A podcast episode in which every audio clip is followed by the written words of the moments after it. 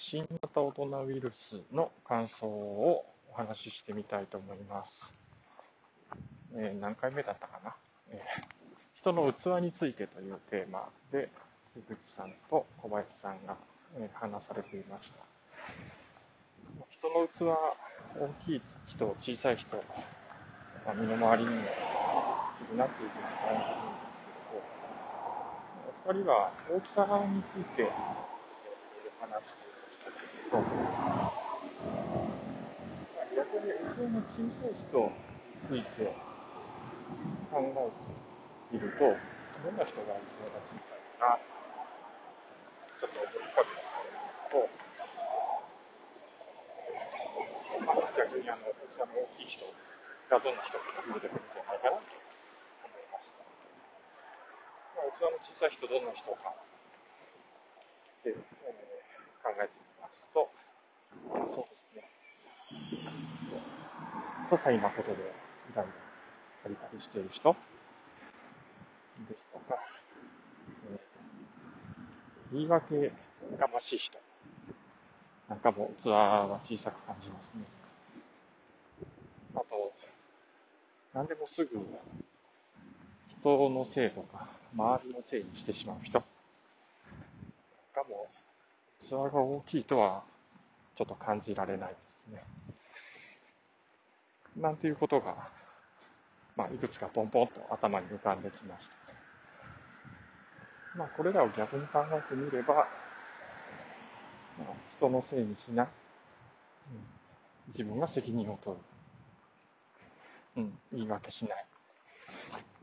ね。うん、自分にも責任の一端があったというふうに、えー、受け止めて認める。えー、まあ、小さなこととカリカリしない。まあ、あの、まあ、受け入れるのか受け流すのかは、えー、人それぞれでしょうけれども、まあ、多分、周りから見た印象としては、ドーンと構えてる。もしくは、えー、笑い飛ばしていると。っていうような、まあ、印象ですね。そういう人が器の大きい人っていう印象が私にはありました。じゃあどういうふうになればそういう器の大きい人になるかということを考えると、お二人がお話しされていた愛と勇気っていうのがやはり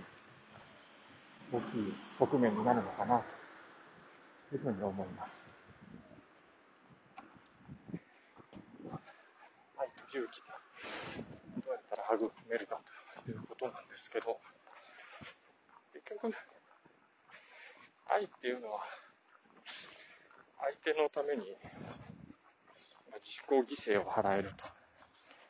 というような印象が僕の中でありますけれど、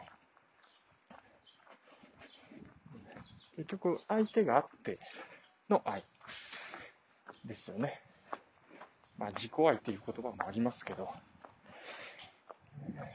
ちょっと、多分、器という観点で考えると、愛はやっぱり相手あってるものだと思います。そういう相手に対する、えー、許す、受け止めるというような、性質って、どうやって磨けるかっていう話なんですけれど、一つの究極の形は、相手の人生を背負うっていうことが、すごくアクションとして大きいんじゃないかなと思いますね。まあ、具体的な形としては、まあ、経営者であったり、えー、まあ、結婚が必ずしも全部当てはまるとは思わないんですけれど、うん、まあ、相手の人生に大きく自分が関与するという意味では、結婚も一つの、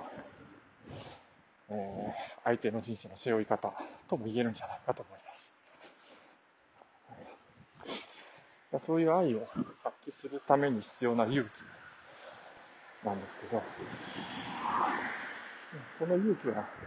結局、それを行動に起こすことだと思うんですよね。あ、最近、私も時々言ったりしますけど、まあ、ことは樋口さんに背中を押された感じですが、やっぱ一歩踏み出す、やってみると。それが一つの勇気なんじゃないかと思いました。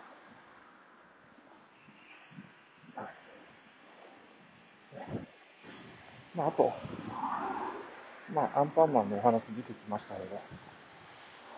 まあ、子育てしてる中で、今、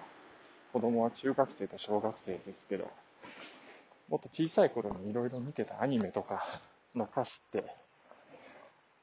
当時子供と一緒に見てた時にものすごく深いなっていうのを、なんか常々感じていました。まあ、プリキュア見たり、スーパー戦隊や仮面ライダーとかいろいろ見てましたけど、全部とても、とてもに向けた歌というよりも、大人が聴いてすごく感銘するような歌詞がいっぱい並んでましたね。はい。まあ、そんな感じです。